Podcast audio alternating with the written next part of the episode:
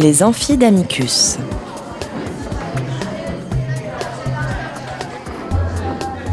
Chaque semaine, Amicus Radio invite des professeurs de droit, des chercheurs et des professionnels à venir faire cours dans leur spécialité. L'occasion pour un fin spécialiste de relever le défi de traiter en cinq épisodes d'une question juridique essentielle. Aujourd'hui, Daniel Chimel, avocat au barreau de New York, nous parle d'arbitrage. Épisode 4. Problèmes et solutions en arbitrage liés à la crise sanitaire. Deuxième partie. Bonjour. Euh, pour cet épisode, aujourd'hui, nous allons entendre le juge Rakoff, juge fédéral à, Manhattan, qui va nous parler euh, des audiences virtuelles et qui va nous parler également d'une décision qu'il a rendue cette année euh, et qui concerne l'arbitrage et les audiences virtuelles. Alors, comme, élément de contexte, en droit américain, un tribunal arbitral peut demander à un tiers euh, de comparaître ou de produire des documents. Et si le tiers refuse de comparaître, le tribunal arbitral peut demander au juge fédéral de l'aider et d'ordonner au tiers de comparaître. Ce que le, juge Rakoff a, fait cette année, c'est euh, il, a dit vous, tribunal arbitral, si vous voulez demander l'assistance d'un juge fédéral américain, vous devez euh, être prêt à voyager en Californie pour aller rencontrer le témoin là où il habite. Euh, vous devez être prêt à tenir une audience en présentiel. Vous ne pouvez pas vous contenter simplement de euh, rendre une ordonnance qui dit au témoin euh, apparaissez dans une, dans une conférence Zoom. Donc il faut que les arbitres se posent la question de savoir est-ce qu'ils ont vraiment besoin du témoignage de ce tiers euh, pour l'arbitrage? Et si oui, ils, sont, euh, ils seront dans l'obligation euh, soit de voyager, soit également d'avoir une, une audience en personne avec ce tiers. Um, Judge Rakoff, um, uh, good morning. Uh, thank you for participating um, in this uh, program. You're uh, a U.S. District Judge in the Southern District of New York. Um, and the first question that I have is since the pandemic started, have you conducted bench trials um, by Zoom. And by bench trials for a French audience, I mean a, a trial without uh, jurors in, in civil cases. Yes, I've conducted four such trials. And in what types of cases? Uh, they were all uh, different. One was a trademark case. Uh, one was a uh, labor um, labor union uh, what's called a secondary boycott case. One was an international uh, commercial case, and one was a securities case. And do you feel that in civil cases, um, a bench trial by Zoom makes it possible for the judge to assess the credibility of the witnesses? Yes, for two reasons. Um, one is you actually get to see uh, the face of the witness uh, in some ways better than you would in uh, open court uh, because uh, his his or her face fills the screen and you can see every twitch, if you will.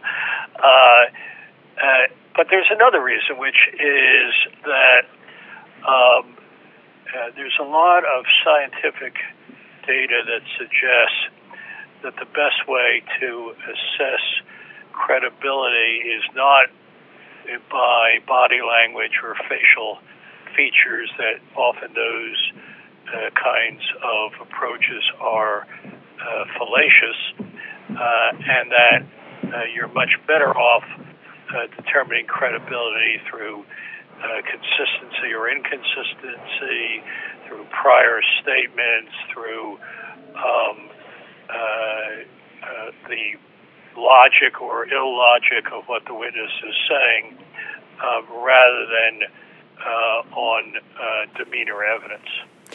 Do, do you expect to uh, continue to conduct um, civil proceedings and bench trials by Zoom now that um, everyone is vaccinated? Um, definitely. Um, it's proven a great com- uh, convenience. The uh, in the Southern District of New York, which includes Manhattan, uh, a great many of our cases involve lawyers uh, from uh, far away, California, Texas, or foreign countries like France, and to uh, save uh, them the time and expense of having to come into New York for uh, an argument on a motion that may only go an hour seems to me to be a win-win proposition. with respect to trials, I would only do this on consent of the parties. I would not force a remote trial, but if the parties consented, uh, I'd be uh, happy to continue to conduct civil trials, bench trials, by uh, remote. Now, I've had in my court during the pandemic six criminal jury trials, and under the U.S. Constitution, jury trials in criminal cases have to be in court, and so we've made special arrangements in our courthouse for that. Uh, and I think uh, jury trials, even in civil cases, will continue to be uh, in the courthouse, but bench trials, no. So I, would like now to ask a question about a, a decision that you rendered um, a few months ago in a case called Broumand versus uh, Joseph that involves um, uh, arbitration, and and it's a decision that shows that even if the technology makes it possible to have a uh, a hearing by Zoom, um, arbitrators sometimes um, must ask themselves the question Do I really need this third party?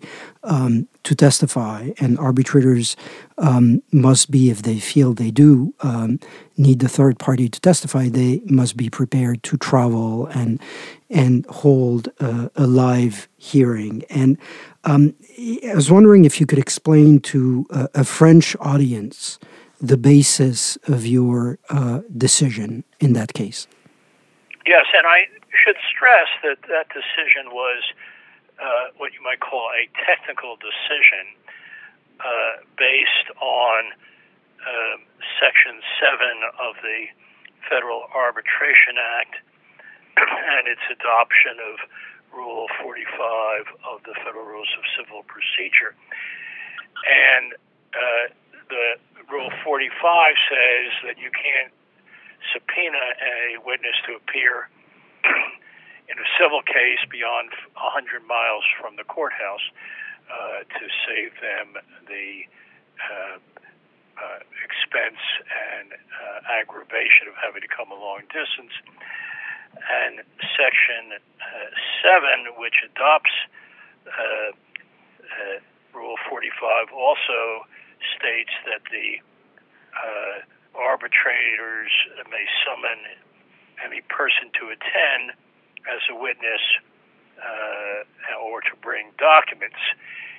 Reading those together, I was forced to reject the argument well, but it's not really so inconvenient uh, when it can be done by Zoom, and what's the difference? Um, uh, and therefore, we should be able to uh, take the uh, deposition and, and, obtain documents uh, remotely from someone who is more than 100 miles away.